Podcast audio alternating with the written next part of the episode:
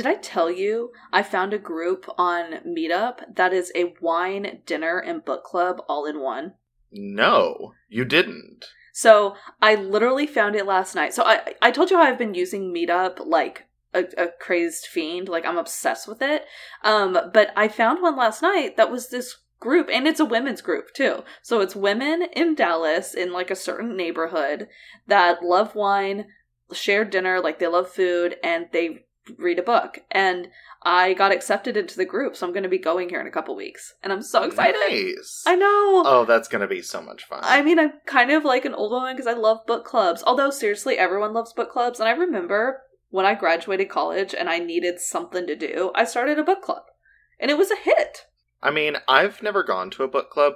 I've also never really utilized Meetup because the one time I did, I had an ex who was really into it, and it just put. I was. I'm good. Well, Um, but you should utilize it now because it's phenomenal. I'm telling you, man, there's some great groups. There's even ones that are just like, hey, we go to this restaurant every Monday because they have $2 margaritas. Come join us. Um, uh, yes, absolutely. I also feel like it would be like I feel like I could find meetups. It's like, oh, people who like architecture and like to drink wine and talk about their favorite Art Deco buildings. Literally just have like a drink and chat about buildings. People who know. can quote the entire Titanic movie and do so in this three-hour-long meetup. while drinking Weekly. wine. So, hi everyone. This is Blood and Wine. I'm Brittany. And I'm Tyler. And if you haven't checked out Meetup, seriously, they have it in like every city and you should totally check it out. I guess honestly, one really nice thing about it, and kind of the reason why I should use it, is because how the hell do you make friends as an adult? I don't know if I've brought this up before, or just like on the podcast, or just to my friends and stuff, but like other than meeting people through work, I have no idea how you meet people as an adult. Um, I honestly have no idea because that's literally my life right now. I'm in a new city. I've met my, you know, a few coworkers, but also I'm like, okay, where do you meet people? Hence, Meetup and why I'm kind of obsessed. It's giving me a social life. So, I highly recommend it. Fair. So I'm really excited to announce three of our new Blood and Wine family members. We have three new Chardonnay Syndicate gals, Vanessa, Melinda, and Kate. So welcome you guys. Welcome to the family. Um, thank you so much for all of your support. If you guys haven't checked out our Patreon, that's where you can go for additional content that's Patreon only. So just sign up for one of our tiers, support us, get things like our murder mini episodes, our bottle talk episodes, even our top tier, you get to pick the topic for an episode. Um, we've done a lot of these Patreon episodes. The topics you guys bring to us are the best. Like, literally, I love listening to how y'all's brains work and all the topics you can think of. So if you haven't had a chance, hop on over to Patreon, search Blood and Wine Podcast, and go ahead and subscribe and help support us. We want to bring you more content, better content, all the content, because we love you guys and we just want to be able to share all of this with you. But we're totally independent, so that's where y'all come in. Absolutely. And the support y'all have been giving us so far has been absolutely incredible. And if you haven't yet, make sure that you subscribe to us. Uh, we're on all major podcast platforms. So if you want to listen to us on Spotify or Apple Podcasts or literally any of the other dozens, however many podcasts streaming services there are out there, you can find us on them. Yeah, we're also on Stitcher and Google Play. Yeah, those two big ones also. um, but uh, for our current news, I want to talk a little bit about Crimibox. So, Crimibox is this online interactive detective game, and you get to put on your detective hat and solve the disappearance of Alice in their first installment, Missing in Jericho. So you're like given these case files, evidence, and you're also given a virtual detective to help you solve the case. You can play by yourself, you can play with a group of friends, and it's this like fully immersive online experience. Yeah, and it's brand new. And so right now, Crimibox is they're they've got a Kickstarter out, and you can pledge to help build out this game. And there's a ton of awesome perks that you can get by donating, such as early access to the game and daily updates on Alice's disappearance. So if you've ever wanted to be like a digital detective, Crimibox is definitely for you. And it also involves interaction with real websites, social media accounts. Like you're really sleuthing on the web. So if you want Crimibox to become a thing, like totally go check out their Kickstarter and support them. We've played a little bit of their intro game and it, it, this case is so much fun. Like I just talked Oh, back yeah. and forth with the detective and like Oh yeah, I mean it's one of those if you are the kind of person who's an armchair detective who will sit there and I don't know, talk about all the different like factors in the JonBenét Ramsey case, this is like tailor made for y'all. Definitely. So just go to Crimibox. That's C R I M I B O X dot com, and you can go check out their Kickstarter, all the perks, and read a little bit about the case. So now I'm going to jump into our topic. I had the losing case from the last episode, and honestly, I'm okay with that because I had this topic in mind and I was really excited to do it. The topic is Munchausen syndrome by proxy. So you might be thinking to yourself, hmm, I might have heard of this, or you might have never heard of this. Munchausen syndrome by proxy, also known as MSBP, is a mental health problem in which a caregiver makes up or causes an illness or injury to a person under their care, such as a child, an elderly person, or an adult with a disability. Oh, side note, all this information I pulled from the University of Michigan Medicine site. But because vulnerable people are the victims, Munchausen syndrome by proxy is a form of child abuse or elder abuse the caregiver with it may lie about the child's symptoms, change test results to make their child appear ill, physically harm the child to produce symptoms, or a whole host of other really manipulative tactics. Victims are most often small children. They may get painful medical tests that they don't need. They might even get seriously ill or injured or die because of the actions of their caregiver to make them appear sick. Children who are victims of it can have lifelong physical and emotional problems and may have Munchausen syndrome as adults. And Munchausen syndrome is a disorder in which a person causes or falsely reports their own symptoms. So, um, like a very mild form of it is someone who might be considered like a hypochondriac. Yeah, I was about to ask you how hypochondria intertwines with Munchausen syndrome because they So- are very similar, but I know they have a lot of differences. Yeah, they're very similar, and essentially, hypochondria is a smaller scale. Munchausen syndrome is usually on a much larger scale. So, someone with hypochondria might think every headache they have is a brain tumor, or think that when they're anxious and they can feel their heart beating really fast, that this is a heart attack. Munchausen syndrome takes it a step further where you create this reality around it. So you're creating evidence that shows you have these illnesses. A person with Munchausen syndrome who believes they have leukemia, for example, and are going through chemo may shave their heads to create the reality that they are going through this treatment and losing their hair. And again, Munchausen by proxy is when you are creating this reality of these symptoms for others under your care. And doctors aren't really sure what causes it, but it might be linked to problems during the abuser's childhood. Abusers often feel like their life is out of control, they often have poor self esteem and can't deal with stress or anxiety. And the attention that caregivers get from having a sick child might encourage their behavior. So they might get attention not only from doctors and nurses, but also from others in their community. For example, neighbors may try to help out the family in a bunch of different ways, doing chores, bringing meals, giving money, and this creates this like hero complex in the abuser where they are seen as just this powerful, strong person who is just doing such good taking care of this sick child or yeah. you know this elderly person this person under their care when in fact it's all a lie and they're destroying that person under their care yeah and like you said oftentimes that person under their care can die and it's mm-hmm. this is a rare mental illness and when it comes about like it's a really intense one and i think a lot of the times you don't think you're doing wrong. You are a caregiver and you're taking care of your child or whoever you're in charge of.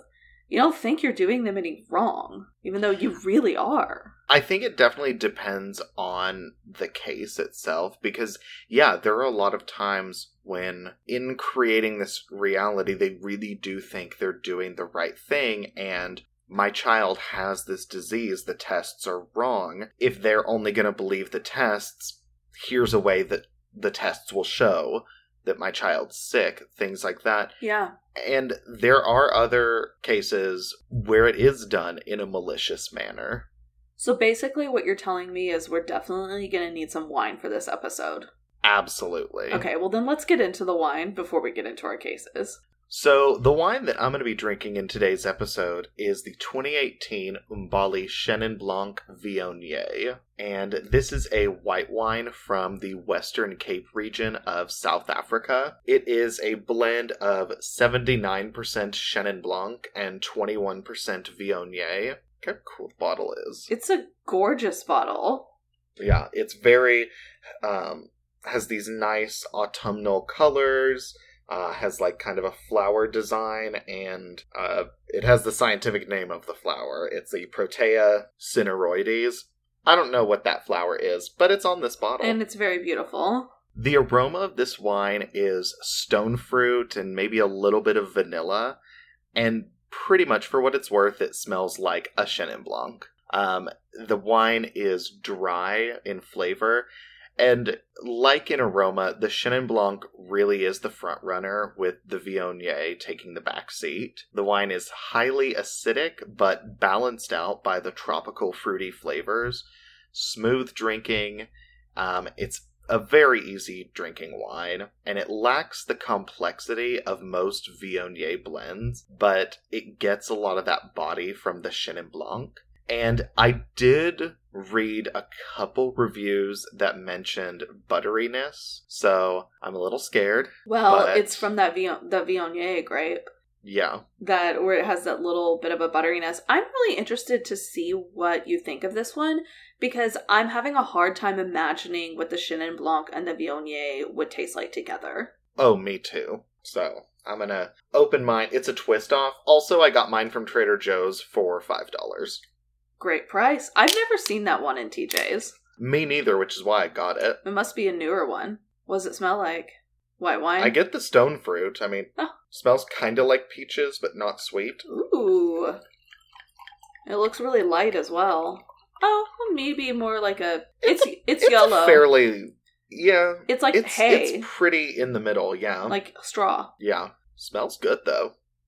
Okay, right. tell me about yours. Okay, so mine is another first leaf wine because again, I'm still like going through my box. It is the 2017 Castello Specchio White Blend IGT Terre Siciliane from Italy. And apologies if I didn't say all of those right. That was a lot of Italian words together, like that one, like the Lambrusco, when it was like, here are 16 Italian words. Um, but so, Italy is known as the home of some of the oldest wine producing regions in the world, and Italian wines are known for their very broad variety. So, from mountainous regions in the far north through the Piedmont down into Tuscany, and continuing all the way to the tip of Sicily, Italian wines are some of the most delicious and highly sought after wines in the world, um, which is why we hear about them all the time. So, this wine in particular is a beautiful 50 50 blend between the Catarratto grape and Chardonnay. It's a white Mm. wine, um, which I said that earlier. It's a white blend. It has bright, fresh notes of Mediterranean spices such as cardamom. There are notes of citrus and stony mineral notes as well. It got 91 points and it's won a gold and silver medal. And this Castello Specchio is a perfect partner to pair with fresh Mediterranean foods such as fresh seafood grilled in olive oil, salads with capers, and fresh vegetables. And it's literally such a gorgeous bottle. It's like a tile walkway or like mosaic that you've got Yeah, giving me some very like Roman vibes. Definitely, me too. I, it looks very Italian, and it is a regular um, corked wine. So I'm gonna get into this because I do not know about the Catarratto grape, and so I'm interested to see how that plays with the Chardonnay and what what changes it makes to the Chardonnay, which is one I'm very familiar with. However, not Italian Chardonnay. I don't really know what that's going to taste like. I don't think it's going to be buttery. I think it's going to be more fresh, you know, because this isn't oak barrels or anything. Yeah. This is much lighter than I was picturing. Wow. Look at that. That is super light. Like, this is Sauvignon Yeah. Blanc light. Yeah, and it almost has a little bit of like peachy tones in it. It smells like a Sauvignon Blanc. Like, Huh. I smell the stony minerality. All right, well, cheers. Cheers. This is a very interesting wine. Tell, So tell me all about it. It's not like anything I've ever tasted before. Your first taste on the palate is uh, kind of light, crisp, get some of those tropical fruity notes, but it very much has kind of a typical white wine taste, similar to your basic Pinot Grigio, maybe. And then, you know, as it sits on your tongue, you get a little bit of that acidity, you get those tropical fruit flavors going on. And it's really nice. It's a heavier bodied wine than like a Sauvignon Blanc. And when you swallow, it ends in an almost rounded, savory note. So I assume that's a little bit of the butteriness coming in, but it's not buttery like a Chardonnay. The butteriness is very much in the in the background kind of thing. It's very much part of the aftertaste. But it's a very round finish that I wasn't expecting from this wine. I'm a fan of this. This is a great white. I want to for try that. five dollars, Yeah. this is great if you're wanting to try something new. If you like white wine, but you want something that's not going to be a typical Pinot Grigio or Sauvignon Blanc or Chardonnay. The closest I would say this is to would be an unoaked Chardonnay Yeah. but it does have that tiny bit of butteriness at the end. So mine is much lighter than I thought it would be. And the first note that I get, like on my nose and when I taste it, is definitely that stony taste and also the mineral notes. Those are very much present. It took till about my third sip to where I really got that citrus. Um, it's a very quick wine. It does not linger on your tongue. You kind of have to hold it there if you want to try to taste a few things, swish it around a little bit in your mouth, let it hit all those areas of your tongue. Um, it's good. It makes me think of a Sauvignon Blanc, but it's not as zesty. And it Mhm. doesn't have like the grass and the lime that a Sauvignon Blanc has. It's more of these mineral and stony notes.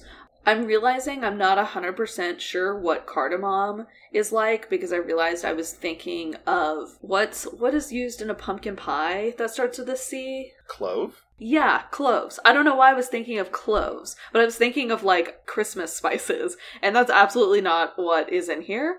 Um, are you looking up cardamom? Actually, I've had it before. It's used in a lot of baking in uh, Norway. So a lot of their like little bakery buns and stuff will have cardamom, a little bit of cinnamon. So it's in that similar spice family. Okay, so I wasn't completely wrong. Yeah, it's not as strong as clove. It honestly gives me like vibes closer to like saffron. Okay. Um, That's a but it- subtle like, flavor. yeah, but if saffron really wanted to like hook up with a cinnamon stick, like that kind of vibe. That's cardamom. yeah, The saffron cinnamon baby.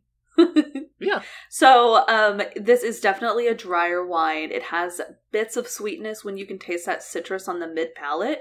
Um, I'm get each sip I take, I'm getting more and more flavors. It's a good one. It's a nice sipping wine. I can absolutely see why this would be perfect with some grilled fish. It's one I think that would be better with food than sipped alone. Fair. Okay. So, okay.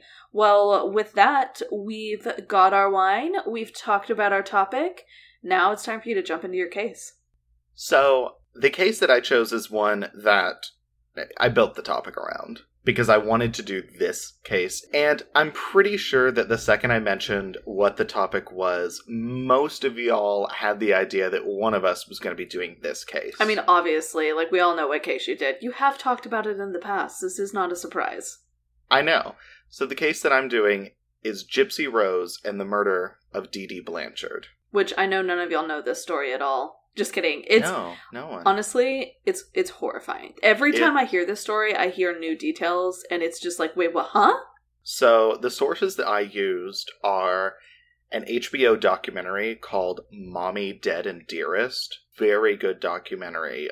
Heartbreaking. Absolutely heartbreaking. Especially her interactions with like her father and stuff. Oh, it's a tearjerker. I cried like multiple Uh, yeah. times. The other source I used were All That's Interesting and Biography. So there was something about Gypsy Rose Blanchard and her mother, Dee Dee Blanchard, that you just couldn't help but love. There's this daughter stricken by cancer, muscular dystrophy, and a host of other diseases, but she's still smiling every chance she has. And there's this mother who's devoted to giving her daughter everything she ever wanted. They were this picture of inspiration and hope, but everything was not as it seems. So when Dee Dee turned up dead, bludgeoned to death in her own home, with her sickly daughter nowhere to be found, the community descended into absolute chaos. They thought there is no way that this girl can survive on her own. And even worse, what if the person who murdered Dee Dee had also kidnapped Gypsy Rose? So, a manhunt was ordered very quickly for Gypsy Rose, and thankfully, to everyone's delight, she was found just one day later. But the Gypsy Rose that was found was not the same girl who'd gone missing. Rather than a bald, thin, wheelchair bound cancer patient, the police found a strong young woman who was walking and eating on her own. Questions immediately arose about this beloved mother daughter duo. You know, how had she changed so rapidly overnight? Had she ever been sick? And most importantly, was she involved with what had happened to Dee Dee Blanchard? This story is just so crazy. Could you Yes. imagine if one of your neighbors, you know, they were sick and they were you always knew them as, you know, as Mhm. family that was just overcoming all of these obstacles and you were so impressed by them and their strengths and you see her walking and and not Yeah. sick. Like it's like, what? excuse me it's almost it's that instant feeling of betrayal because you're like i thought you couldn't walk you're walking and also you know you love these people you it's this sweet little girl and this loving mom and Yeah. you're just confused Yeah. you're not even like angry for being betrayed you just are like i don't understand what's going on Yeah. and one thing I do want to mention if you want to get a good picture about a lot of like the emotional stuff that was going on with um, Gypsy, with Dee Dee, with the community itself, with neighbors, absolutely check out The Act on Hulu. It is a dramatized uh, version of events, so they do take things, amp them up for TV. So it's definitely not a documentary. It is based on this case, and it's a 10 part series, so it's not too, too long. It's, you know, an hour or so each episode. yeah. Um, but highly recommend. It's very good. The acting is incredible, but it really does give a lot of insight into their relationship with their community and Gypsy's relationship with those around her other than her mom. Because pretty much for 99% of her life, her mom is the only other person in it. Yeah. You know, she doesn't really talk to the doctors. Her mom talks to the doctors and then talks to her. You know, her mom is her only person, really. Um, in the show, you get to see her kind of develop relationships with the neighbors. A few times she gets to develop relationships outside, you know, with her mom not there. Um, so you get to see kind of bits and pieces of Gypsy as as a person without her mom, um, and I think that's something that series does very well. I agree. It's a fascinating series, and I would say watch um, the HBO documentary first so you know Yes. what actually did happen, and then watch the act on Hulu. And it's, you'll know like where they took liberties, but also how they did follow along pretty accurately for the most part. Um, but actually getting to see some of these things acted out, it just brings a, a whole new level of horror to what Yeah, Gypsy went through and what Dee Dee went through. Like it's Yeah. it's really intense and Patricia Arquette plays Dee Dee, and she's phenomenal. But the real star is Joey King as Gypsy Rose. Another reason to watch the documentary first and then watch the act is just see how impressive the makeup department and Joey King's acting is Yup. because it is spot on. I feel like you could play a public interview that Gypsy did while Dee Dee was still alive and then play a scene from the act and it is scarily similar. she got the voice down perfect. Yeah, the voice, the mannerisms, everything. So, when Gypsy Rose Blanchard was an infant, Dee Dee brought her to the hospital convinced that she was suffering from sleep apnea. Despite no sign of the disease, Dee Dee remained convinced and eventually determined herself that Gypsy had an unspecified chromosomal disorder. From then on, she watched her daughter like a hawk, fearing that disaster could strike at any moment. When Gypsy was eight years old, she fell off her grandfather's motorcycle. Dee Dee immediately took her to the hospital where she was treated for just a minor abrasion on her knee, but Dee Dee was unconvinced. She said that this accident had obviously resulted in something much worse, and Gypsy would need several surgeries if she was ever going to walk again. She literally just like scraped her knee and Dee Dee's like, Nope, she can't walk. Yeah, Dee Dee described her as suffering from leukemia and muscular dystrophy, so she required a wheelchair and a feeding tube because this wasn't just a fall. This was she fell because of these other issues that she's having. The list of medical problems that Dee Dee related about her daughter would go on to include seizures, asthma, as well as hearing and visual impairments. Due to Dee Dee's actions, Gypsy was prescribed a litany of medications and she had to sleep using a breathing machine. Uh, so, one of the big things you see for people with sleep apnea that are terrifying and loud, I don't know how anybody sleeps through that. I but don't you either. don't, you'll suffocate and die. So, I guess you learn how to sleep with it. I mean, I assume in the same way, if you live next to the railroad tracks, you learn how to sleep through the train, but not your alarm. You learn how to sleep with a sleep apnea machine, or, you know, if you have a partner with a sleep apnea machine, you learn how to sleep through it. Yeah. Considering it's something that keeps them alive, like I said, I think Yeah. it's something that's pretty easy to just learn how to get over. Yeah. Or wear earplugs. Well, and also I imagine it's at some level because it's kind of like a constant noise and stuff, that a pattern, that it's kind of like a white noise machine. Actually, that's a great point. I'm sure it is. It honestly may not be very difficult to sleep next to someone that has that, or yourself. I love white noise Yeah. machines, by the way. Like either like the you know the rainforesty ocean sounds, or honestly just straight white noise. Sleep like a freaking baby.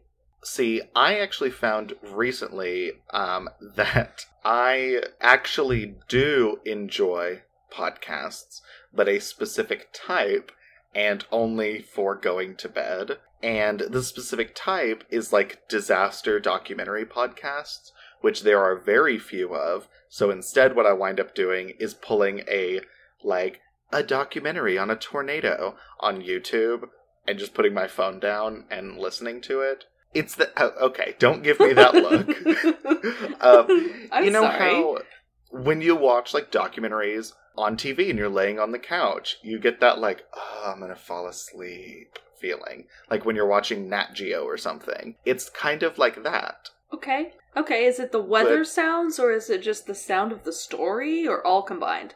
I mean, all of it. Okay. I mean, it's not weather sounds because it's not like the documentary being like, and then the tornado blew through. Whoosh, whoosh. It's not an ASMR documentary. Although, wouldn't you love that though? You would love that. And then the tornado broke the glass. Okay. Well, I will say, um, Oh, are we not gonna become an ASMR disaster podcast? no, we're not. But I, I'm proud of Oh, you okay. for branching out and listening to podcasts. You've only been recording for over a year. Well, you know, whatever. to be fair, you listen to us every time you edit. That is very true, and when I record. But, anyways, so in addition to Gypsy's breathing machine and all her medicine, she also went through multiple surgeries, including procedures on her eyes and the removal of her salivary glands. And when Gypsy's teeth rotted, so yeah, her salivary glands, so she was not able to Produce spit? saliva, yeah, or at least as much. Oh my god. Yeah. So one of the things saliva does is it helps, you know, clean your teeth and get the germs off of them and stuff. Well, without her saliva, her teeth rotted. That's why her teeth rotted. Number one, seriously had no idea your spit did that to your teeth. Your like your spit and having a wet mouth keeps your mouth, your gums, your teeth healthy.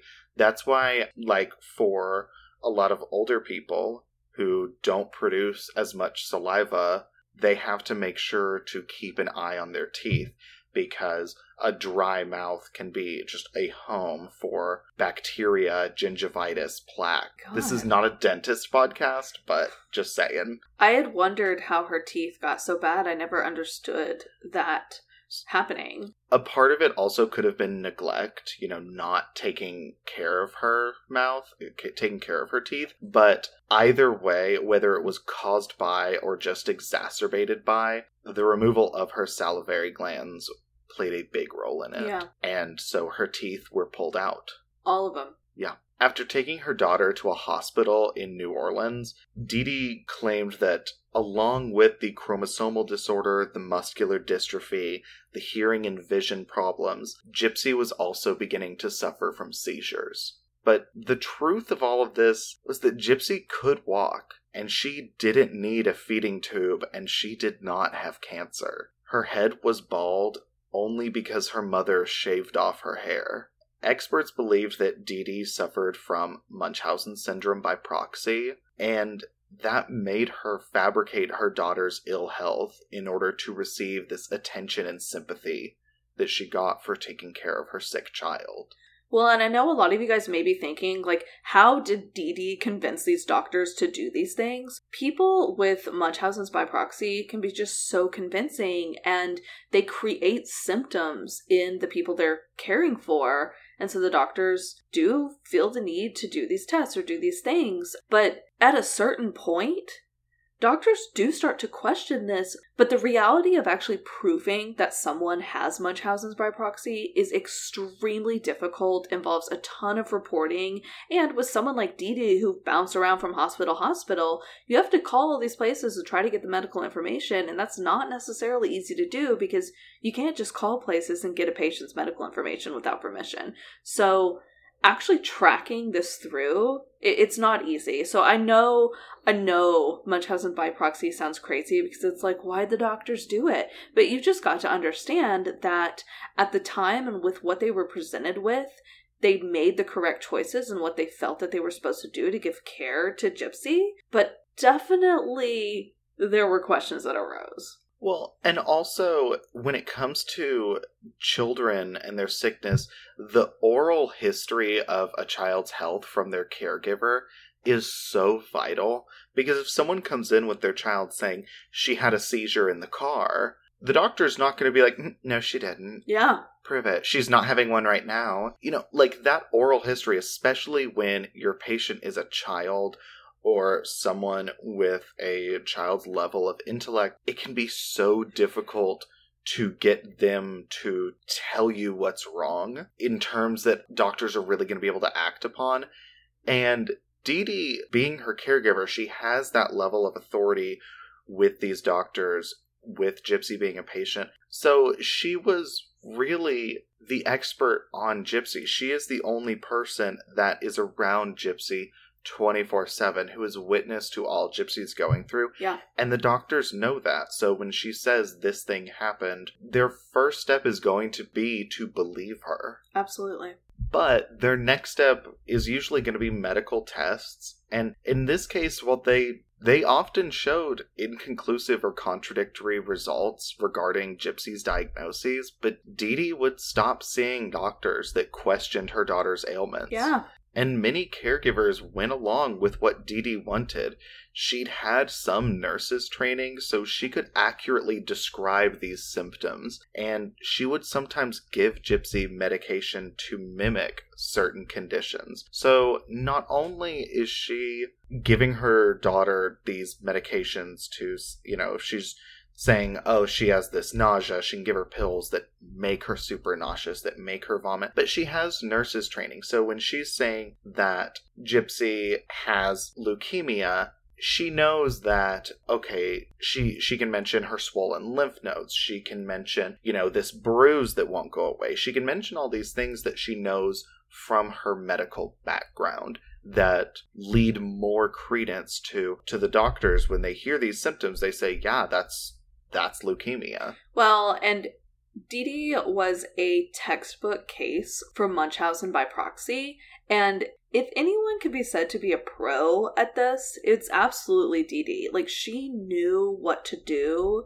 to be extremely convincing, to have things done. I mean, thinking about the extensive treatments that Gypsy went through, having a feeding tube, the glands taken out, the teeth taken out, like being in a wheelchair, all of these things were through her manipulation of the doctors and of Well, and- Gypsy's body with, through medication. Well, and not just that, because that's a lot of the pieces of the puzzle, but you also have to be convincing.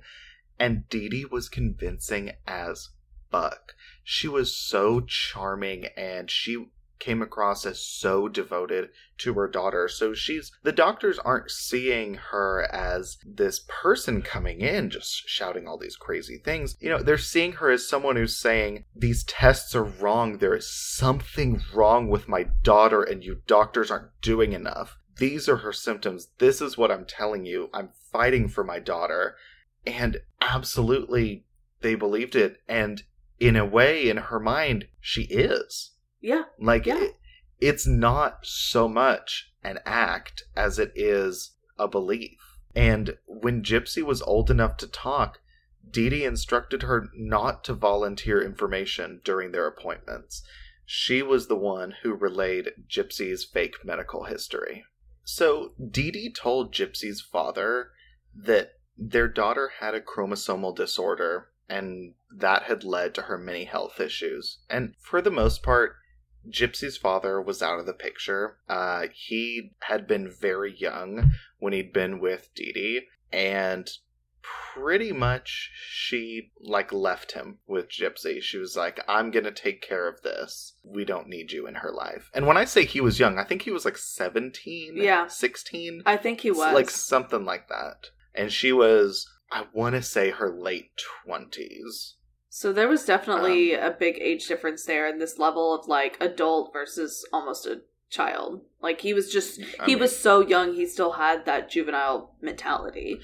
Yeah. Um, but he still like loved Gypsy and stuff, but was not as much in their life. And he complimented Dee Dee for her devoted care, but when some of Dee Dee's family noticed that Gypsy didn't seem to need a wheelchair and ask questions, Dee Dee and Gypsy moved away. So not only would she find new doctors, but she would even change location. Yeah. When questions arose anywhere, she ran. Yeah. So in 2005, Hurricane Katrina forced Dee Dee and Gypsy to move north to Aurora, Missouri. There, Dee Dee continued to bring Gypsy to doctor's appointments, but Hurricane Katrina also provided an excuse for missing medical files. So Dee Dee could say, Oh, they did all the tests. She does have leukemia. She was diagnosed five years ago. But, you know, her former medical records were lost in Katrina. So in 2008, Gypsy and Dee Dee moved into a new home in Springfield, Missouri. This house was built by Habitat for Humanity. It was painted pink, which was Gypsy's favorite color, and it had a wheelchair ramp. Gypsy and Dee Dee also received benefits that included charity sponsored visits to concerts and Disney World. And all along, Dee Dee continued to bask in this attention that she received for being such a devoted caretaker.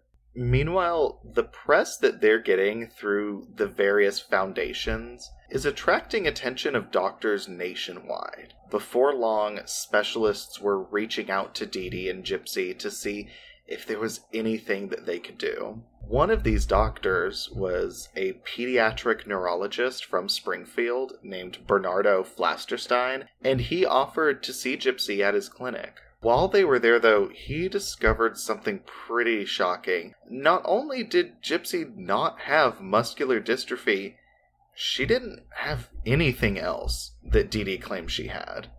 He told Dee, I don't see any reason why she doesn't walk. And when Dee brushed him off, he began to make calls to doctors in New Orleans. And though Dee claimed the hurricane had washed away all of Gypsy Rose's records, Dr. Flasterstein was able to find doctors whose records had survived. And after talking to them and confirming once again that Gypsy was, for all intents and purposes, a healthy child, he began to suspect that the real illness was actually lying in Dee Dee and came to believe that Gypsy was the victim of Munchausen syndrome by proxy. Like I said, you know, sometimes they ask enough questions and but it takes a lot. It takes a lot yeah. to get this deep. Oh yeah. Unbeknownst to him, Gypsy Rose had began to suspect the same thing. Well, she's getting older. She's realizing things. Yeah. In 2009, an anonymous report was made to authorities stating that Dee Dee's accounts of Gypsy's ailments had no medical basis. This resulted in two caseworkers visiting their home, but Dee Dee convinced them that there was nothing wrong. As Gypsy grew older, Dee Dee began to lie about her age, going so far as to alter the dates on her birth certificate to make Gypsy seem younger. But Gypsy was becoming harder for Dee Dee to control. One night, she showed up at her neighbor's door standing on her own two feet, begging for a ride to the hospital. But Dee Dee quickly came over and intervened and explained the whole thing away, which was a talent she'd been able to cultivate for years. I'm like, how would you explain that away? Oh, I know my uh, wheelchair bound daughter was just standing here, but it was the steroids she got earlier from the doctor that gave her some leg strength, but she needs to go back in the chair because she can only stay standing for about two minutes. Like, I mean, something yeah, along maybe, those lines. I don't know. It, I just made that up, but it could also be one of those. It's like, oh well, because the muscular dystrophy, you know, she is able to stand for small periods of time, but she really needs to be in her wheelchair because she could fall, and if she falls, her other medical issue. You know, I'm I'm not sure what the explanation was, but Dee Dee was convincing. That is for sure. Any time that Gypsy began to stray or become independent or suggest that she was anything other than this small innocent child suffering from a deadly illness, Dee Dee would step in and explain that Gypsy Rose's mind was addled by disease. She'd say that her daughter was mentally challenged or that the drugs had rendered it impossible for her to really know what she was talking about. And because of their lovable nature and inspirational bond, people believed the story. Gypsy's saying, "No, I can walk. I I don't need my tube. I don't think I'm sick." Well, she's on so many medicines and she's so sick and she has the mind of a child. She doesn't know what she's talking about. Yeah. In 2011, Gypsy tried to get away from her mom by running away with a man that she met at a science fiction convention, but Dee Dee soon tracked them down via mutual friends. She convinced the man that Gypsy was a minor, even though Gypsy was 19 at the time. And according to Gypsy, Dee Dee smashed her computer and physically restrained her to the bed after they got home and threatened to smash her fingers with a hammer. Whoa. Gypsy also stated that her mother would sometimes hit her. Finally, in 2012, she met Nicholas Godejohn, a 23 year old man from Wisconsin, on an online dating site. Godejohn had a criminal record for indecent exposure and a history of mental illness, but neither of those dissuaded Gypsy. A few months after meeting, Godejohn came to visit Gypsy, and while Dee Dee was on a rare solo outing, the two had sex. After that, they began to plan Dee Dee's murder. Which is something that I feel like they had been discussing, right? Like she would talk to him about what was going on, and they had built this whole relationship online and it transitioned to in person. And so they Yeah. had this plan. Well, and at this point, Gypsy is really understanding. You know, she's able to get an outside perspective on what she's going through, and she's really understanding the abuse that she's being subjected to. Yeah. And also the fact that already she's tried to tell people she's done everything she's supposed to do, and no one believes her. And she, at this point, just been waiting for someone to come along and save her. And believe her. And- yeah, and Godejohn seemed like the person to do it. Yeah. So through Facebook messages, the two planned Dee Dee's murder.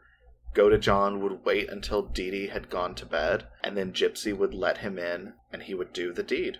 Then, the night of June 13th, 2015, it was done. While she was sleeping, Nicholas Godejohn bludgeoned Dee Dee in bed while Gypsy listened at the door. After she was dead, the two of them fled and separated at the Greyhound station. Gypsy and Godejohn returned to his home in Wisconsin, where they were found by police. Gypsy had twice posted on the Facebook account that she shared with her mom, with one of the posts writing, That bitch is dead. She would later explain that she made these posts because she wanted someone to find her mother's body. She wanted her mom to be discovered. After Dee Dee's murder, many people who'd known Gypsy wondered why she had gone so far as to kill her. You know, since she could walk, she could have just exposed Dee Dee's lies by standing up in public. But Gypsy had been conditioned to think nobody would believe her. And she explained, I couldn't just jump out of the wheelchair because I was afraid and I didn't know what my mom would do. I didn't have anyone to trust. Because if she jumps up and tries to make a scene and her mom is able to play it off like she's always, always been able to do, what is her mom going to do to her? Right. after after she realizes that Gypsy's trying to expose her. She's gone to so many lengths to destroy her daughter's life in every way imaginable. What more would she do? Would it be that shocking if people found out that Gypsy died in her sleep from her illnesses? I think Gypsy had every reason to be so terrified to make any kind of scene that she's paralyzed from doing it. Yeah. I mean, the fact that Gypsy had spent her entire life being controlled and monitored by her mom, she's not allowed to go to school, even though she's of normal intelligence. Her mom tells everyone that she is the mental age of a seven year old. And when they're out in public, Dee Dee constantly held Gypsy's hand and would squeeze it when she wanted her daughter to be quiet. Dr. Marc Feldman, who's an expert in Munchausen syndrome by proxy, spoke about Gypsy's life and actions and said that the control was total, in the same sense that the control of a kidnapped victim sometimes is total. Her daughter was, in essence, a hostage, and I think we can understand the crime that occurred subsequently in terms of a hostage trying to gain escape. That's a really good comparison that I've honestly I've thought of it but not necessarily in that way. I've thought of it in the sense that she Mhm. wanted to get away, but you're absolutely right. Like she was being held hostage by her mother and she was Yeah. trying to find an escape. And while she did develop a relationship with someone who, you know, it's one of those things like that. I feel like they didn't actually have to kill Dee Dee. They could have figured out a way to escape and really escape and not just like she did with the guy she met at the science fair. She's still in the same town. Like her mom was able to find Yeah. her. Her mom didn't know about Nick. And so I think there was opportunity there for her to disappear. But murder was just like one of the first thoughts. And Gypsy was in love with him. And so the fact that he is one of the only other people she's ever really associated with in her life, that love was strong and hmm she trusted him. He was going to save Yeah. her. And so Yeah. she went along with the plan. So, because Gypsy's medical records documented this abuse that she'd been subjected to, her lawyer was able to arrange a plea deal for the charges that she faced in Dee Dee's death. And in 2016, Gypsy pled guilty to second degree murder. She was sentenced to 10 years in prison, though she would be eligible for parole beginning in 2024. Godejohn was found guilty of first degree murder in 2018 and was sentenced to life in prison. Gypsy has stated it was only after Dee Dee's death that she fully realized the extent of her mother's deception. While Gypsy had known she could walk and she could eat regular food, she believed that she had had leukemia and had had leukemia her whole life. Today, Gypsy's healthy. She also said she enjoys more freedom in prison than she did in the life she shared with her mom. How sad is that? yeah. I mean, and you can see pictures of her now. She's beautiful. She's got like this long brown hair. She's a normal girl. Like all of the the visual illness that she had when you saw her as a younger child and like with her mom, it's not present at all. She's just she's a young woman living her life now. And the fact that prison Freed her? yeah, that it's freeing her and it's almost for her this this stepping stone, this rehab facility from hostage life to the real world. It's heartbreaking. It is. It's hard to comprehend, honestly, prison being better than what you had outside of prison because honestly, that's not the goal of prisons. Prison's supposed to be somewhere Yeah. where you think about what you've done, you get rehabilitated in an ideal scenario, and you are able to do your time and come out and move mm-hmm. on with your life. But for her, it's like the opposite. It's like she's now being able to begin her life, and it just happens to be in prison. Well, it's, I mean, it's rehabilitation in a completely different way. It's small steps to understanding life like an adult. Yeah. But it's at prison. I will say, through all of this, through everything she's gone through and everything she's gone through now, when asked if she was glad if her mom was dead, she stated, I'm glad I'm out of that situation, but I'm not happy that she's dead. I mean, she loved her mom. She through did. everything I mean, that her mom put her through, her mom was her best friend. She loved her. I mean, her mom, even when her mom was being murdered, she loved her mom. That is one thing that I think is constant throughout all of this is Gypsy loved her mom and in her way, however hard it is to understand and how difficult it is to fathom, Dee Dee loved Gypsy. She did. She loved Gypsy. Munchausen by proxy is an illness, and Dee Dee had it Yeah. really bad. So, that is the case of Gypsy Rose Blanchard and the murder of her mother, Dee Dee Blanchard. All right. Well, so now I'm going to jump into my case. This one is the murder of Garnet Spears. The sources I used were the New York Times and True Crime Daily. So, Lacey Spears grew up in Decatur, Alabama, and she was an all American girl. She always wanted to be looking after children. She loved being a babysitter. And when she left school, she went into childcare. It was just a very natural progression in her life. She just, she loved them so much, it's all she ever wanted to do. And that is something that is seen as like, that's fantastic. Like, of course, you want mm-hmm. someone who loves your children, who wants to be with them and be a part of their lives. Oh, absolutely. Of course, as you can imagine, Lacey wanted children of her own.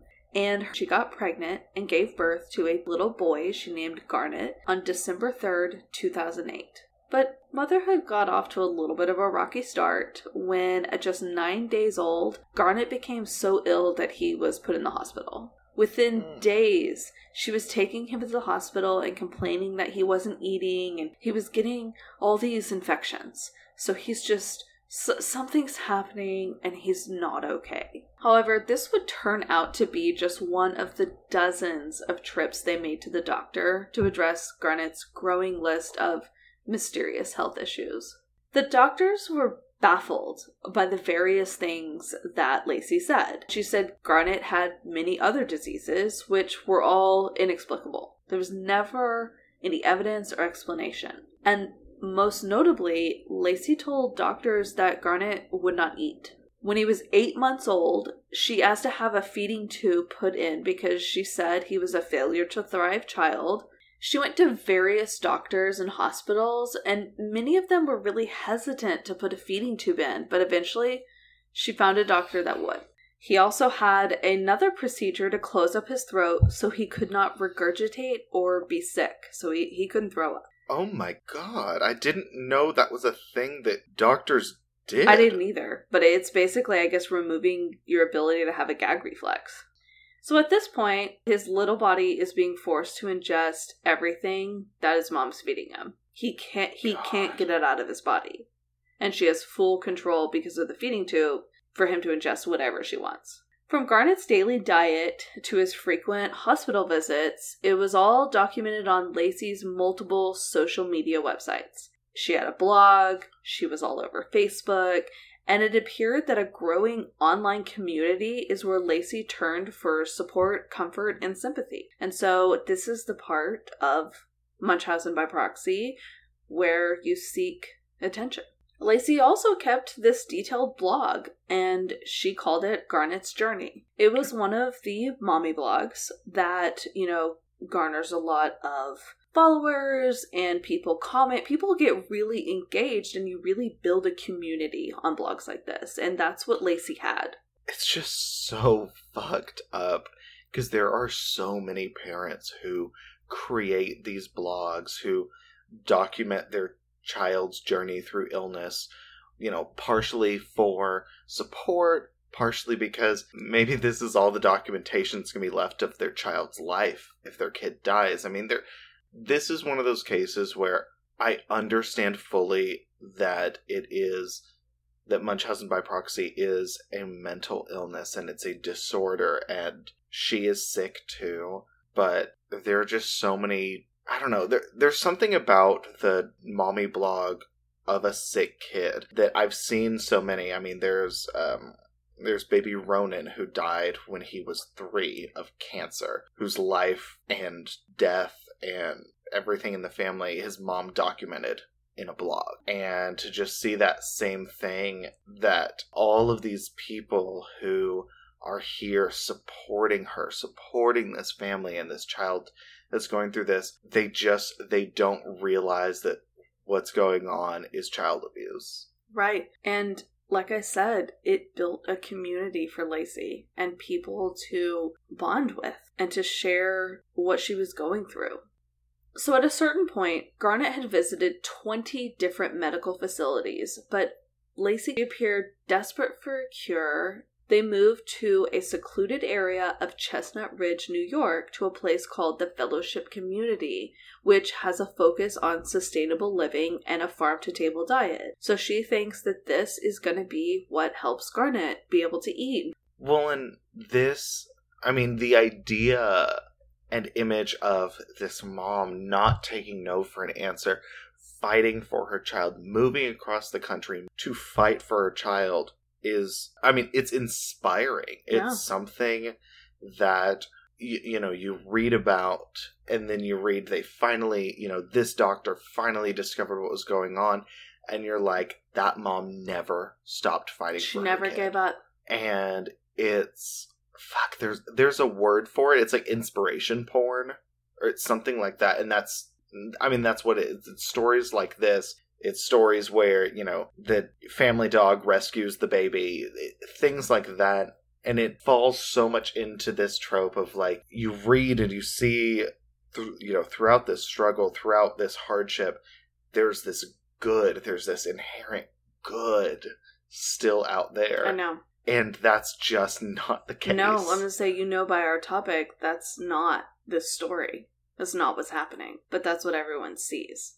So Garnet is now a five year old boy, and he began to make friends and hang out with other families. But then the oddest things started to happen. Lacey's new neighbors, they didn't really see any of the signs of the sick child that she talked about all the time on her social media accounts, but their suspicions did turn to sympathy when Lacey shared some really devastating news. Initially, she told them that her fiance, the baby's father, Blake, he'd passed away. And she said he was a former policeman who was killed in a tragic car accident. Blake's accident and death appeared to be extremely heartbreaking for Lacey and, and something that was hard for her to share with her new neighbors. And so, as the community of Chestnut Ridge rallied around her, new questions did happen to surface about her and her son. People in the community started to become really suspicious, and this is because Lacey told everyone about Garnet, his illness that he'd had, and how he had had all these various diseases and couldn't really eat. But then they would take him out to a diner and they'd see him eat double portions. And so things were not adding up. However, Lacey was adamant that something was very wrong. And on January 17th, 2014, Lacey rushed Garnet to the hospital. It was a Friday when they checked in. Lacey complained that he was having seizures, and so they hooked him up to an EEG. And on the first day, he didn't have any seizures. So then there's no seizure activity on Saturday or Sunday. Sunday morning, the nurse comes in with some great news for Lacey that Garnet had no seizure activity, and so he most likely would be going home. And then, after the nurses and doctors left the room, Garnet's condition turns a complete 180, and on January 22nd, he was pronounced essentially brain dead. On January 23rd, 2014, Garnet died Lacey immediately took to Facebook and she was giving a play by play of the situation. That he went to the hospital, he was he was doing okay, and all of a sudden it was a turn and he passed. Doctors treating Garnet couldn't find a medical explanation for his current condition. They called the police. They did blood tests on Garnet and it showed that he had a lethal amount of sodium in his system. What was going on? And according to doctors, this was not natural, and so right away Lacey was interviewed by the police. But she spoke so well and she had a pretty good working knowledge of hospital terms and illnesses. Police had no reason not to believe what she was telling them.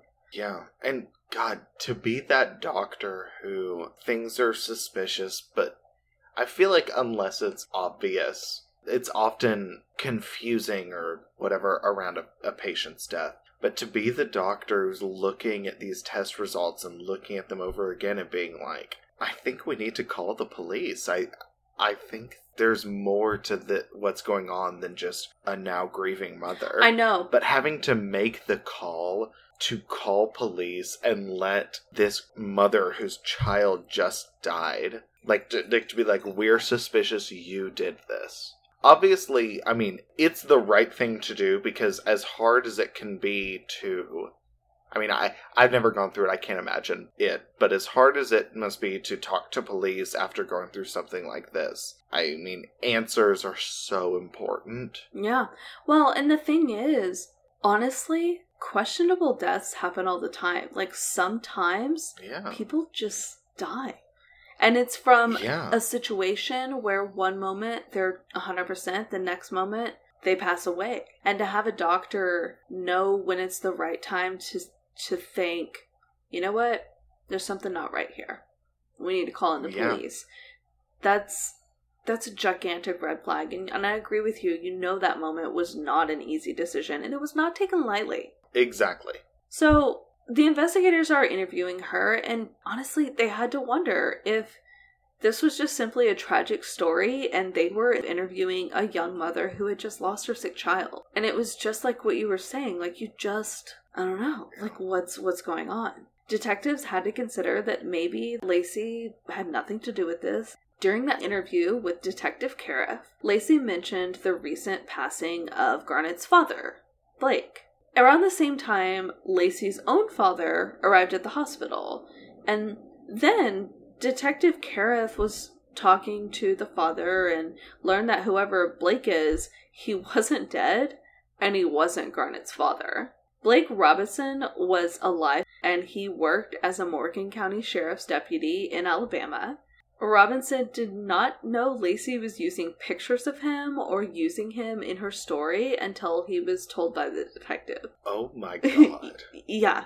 Robinson told police that he went out on a couple dates with Lacey, but nothing serious or sexual. So she literally just kept photos of him and was saying that he was the father and that he had passed. So, this obviously became Detective Kareth's biggest red flag, and police obtained a search warrant for her apartment. When they walked in, in the middle, there was a feeding machine pump that appeared to be breast milk in the feeding bag, and there was a small table where the detective saw seven to eight medications, ones that she had mentioned giving to Garnet, just all lined up on the table. However, in the middle of those was a sea salt container. So police began to photograph the apartment, and then they got a phone call from Lacey's neighbor, Valerie Bluche. She told police that Lacey called her to ask her to go to her apartment, retrieve the feeding bag, and get rid of it, and to not tell anyone. Detectives recovered the feeding bag and a second bag from the trash and they submitted them to the Westchester County Lab for analysis. The results came back, and an astronomically high level of sodium was found in those bags. Police returned and they questioned her again. Investigators started digging and discovered dozens of records from Child Protective Services and doctors' offices from Alabama and Florida. Um, again, she's in New York at the time detectives started to see a pattern of what they believed to be Munchausen by proxy. Investigators started to build their case. They believed that Lacey was poisoning her son and then posting it all over social media to grab attention and sympathy. And one thing if you if you didn't know, you can consume too much sodium to where it becomes lethal. Mm-hmm. It can kill you. Yeah. And it does take oh, yeah. very high amounts but it can still happen. And it causes brain death and then death. Oh, yeah. Overdosing by salt is definitely something that can happen, that does happen. Not a good way to go because it draws the. It pulls the liquid out of your cells, they shrivel, you die. Not pretty. Your brain hemorrhages. But, I mean, it's one of the things that's kind of the opposite of overdosing on water in a way. Which is it is the opposite of overdose. Yeah, which is one of those things I was going to say. I don't know if a lot of people know that you can OD on water. So investigators learned that if someone started to catch on to Lacey or they would try to investigate her further, she would move on. Mm-hmm. She knew how to play the system. When Child Protective Services in Alabama and Florida were investigator, she moved. And this is when investigators started to see what was happening, and they just needed some solid proof. New York investigators suspected that Lacey had just killed her five year old son. The boy had died just hours after doctors in the hospital gave him a clean bill of health, so they felt that there was some type of intervention. Cops claimed that Lacey poisoned her son Garnet to death with lethal levels of salt. And they found something where they believed they had proof. There was videotape. Oh. So during an interview with Garnet's kindergarten teacher, who also happened to be a nurse, she mentioned that he was on an EEG, and so she asked the investigators where the video was for the EEG. Well, they had no idea that the fact that he was hooked up to an EEG meant that it was being recorded. But now they knew and they were going to go find it. Yeah. The final moments of Garnet's life were captured on video on January 19th, 2014. The video begins when Garnet checks in on Friday and it records through Sunday when doctors and nurses tell Lacey that Garnet is healthy and he can go home. Lacey appears to take Garnet to the bathroom just outside camera range. When they come back out of the bathroom, a few seconds, minutes later, he turned extremely ill. He was burying his head into the bed, into the pillow, and turning. He was trying to throw up, but again, he couldn't throw up. So, with that, Lacey was arrested and charged with murder. Her defense team argued that Jim poisoned poison her son with salt. In fact, that there was no sodium actually recovered from the feeding bags in the hospital room, so how would it have gotten into his system? However, in court, prosecutors slowed down the video, so she has something in her hand in that part of the video. They went into the bathroom and they're off camera and they come out and she's holding something. Prosecutors yeah. claimed that in the bathroom, Lacey gave Garnett a lethal dose of salt, which moments later caused his brain to swell and ultimately killed him. But there was actually evidence on the videotape that showed Lacey's phone and Google searches that she was doing. So she left her phone laying on the bed, and the team was able to like zoom in and observe that some of the searches she was doing were for salt poisoning. Prosecutors were able to connect the time on the phone to the video and to the search that she was doing. So everything paired up. She did the search and then she did it. Lacey Spears was found guilty of depraved indifference murder of a child. That's really specific. Extremely specific. And Justice Robert Neary of State Supreme Court said Mrs. Spears' crime was unfathomable in its cruelty and brought her son five years of torment and pain. But he also said that he was not imposing the maximum penalty of 25 years to life because one does not have to be a psychiatrist to realize you suffer from Munchausen by proxy. Her lawyers had declined to raise this disorder as a defense, and both sides agreed not to mention it in trial. Her lawyers also denied that she ever did anything to harm the boy. However, she was sentenced to 20 years to life in prison. So, I mean, wow. his little bit of like forgiveness gave her five years before like she gets parole. Five possible. Five years. possible years yeah. for parole, but like, I mean, it's interesting that they didn't move forward with a Munchausen by proxy defense, but I get it on the defense side as well. Their tactic is to say she didn't poison him with salt and if they admit to Munchausen's by proxy, then they're admitting they kind of have to admit that she did do yeah. it. So well, that is a interesting tactic. It is, and the entire time and to this day, Lacey still says she did nothing to her son, that she did nothing wrong, that she did not poison him.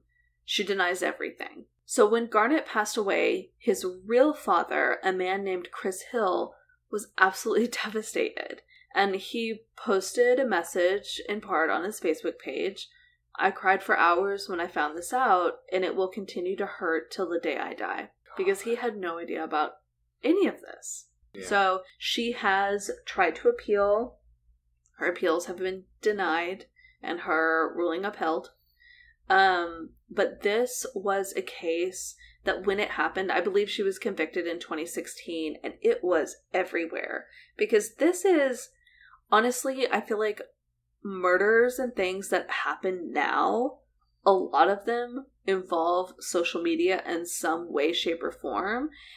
Oh, and yeah. since Lacey was using social media as such an outlet, it just like she had so many followers and people who were there to support her, and then all of a sudden, this happens. Well, and also the like macabre interest that a lot of us have of like I know I know this is something I do at least, but like what was the last post that they made before they killed or before they died? Like what Well, and this goes into yours. What was their last Facebook thing? This yeah. this is like what Gypsy did. Like they murdered Dee Dee and then she went straight to Facebook, you know, maybe a, an hour or whatever. I don't, I don't remember the timing, but quickly after to put it on Facebook to hopefully yeah. have someone find her mom's body. Well, with all of that, I think now is the perfect time to jump into postmortem. And I'm going to come right out the gate. I absolutely think that you had the more intense case. Honestly, that is that comes to a surprise only because of I mean, honestly, I guess the notoriety of your case and that I don't know. Yours is a different one in the fact that Gypsy was like seeking vengeance essentially on her abuser. Well, she was seeking, I wouldn't say vengeance. I wouldn't use that word. I would say she was seeking freedom by whatever means necessary. But Yeah. your case, I mean, not only at its core is it a case of a mother torturing and murdering her own child, which mine was a case of a mother torturing her child, but just how young the child in your case was. And yeah, Garnet was so little. he was so young. He was five. And she deliberately And- killed him. she like right then and there. It wasn't a case of I don't know, like a slow death or No. anything. I mean, it was. And salt poisoning is a brutal fucking death. Yeah. And while my case is also horrible, I feel like because it's more well known, or like you mentioned, the notoriety Yeah. of it, it feels very wrenching to the core It Does. but just because of how brutal your case is and how direct I don't I don't know why, but in my mind, Dee Dee force feeding these pills or giving these pills to Gypsy. No, it was totally force to feeding. me, I mean, well, yes, but to the level Gypsy knew what these pills were doing, I don't Yeah. know. Because again, remember, up until the very end, she thought a lot of her illnesses were true Absolutely. but that compared to the force feeding your child these copious amounts of sodium of salt to to kill them because salt is not one of those things that it takes like oh a handful and you die it takes a lot Yeah. I mean, it, it takes a large percentage for your body not to be able to dilute, not to be able to handle this, for it to get into your bloodstream, the water to be pulled from your cells, for your brain to swell. I mean, it, that takes a lot. And I think because of just the brutality of it, I have to, I have to say you brought the more fucked up case. I will totally support that. And um, you can pick the topic next week. I will. Definitely, I'll pick the topic next week and we'll go from there. And if you enjoyed this episode, if you like our podcast and the content we're bringing you guys, be sure to rate and review us on Apple Podcasts. Your reviews, your five star reviews, bring us a long way. We really appreciate them. They help us get noticed by other people. They get the word spread, and we would love to have our podcast be spread to everyone. Because if you're enjoying it, your friends are going to enjoy it. Absolutely. And also make sure to like and follow us on social media. Uh, we are on Facebook, Instagram, and Twitter.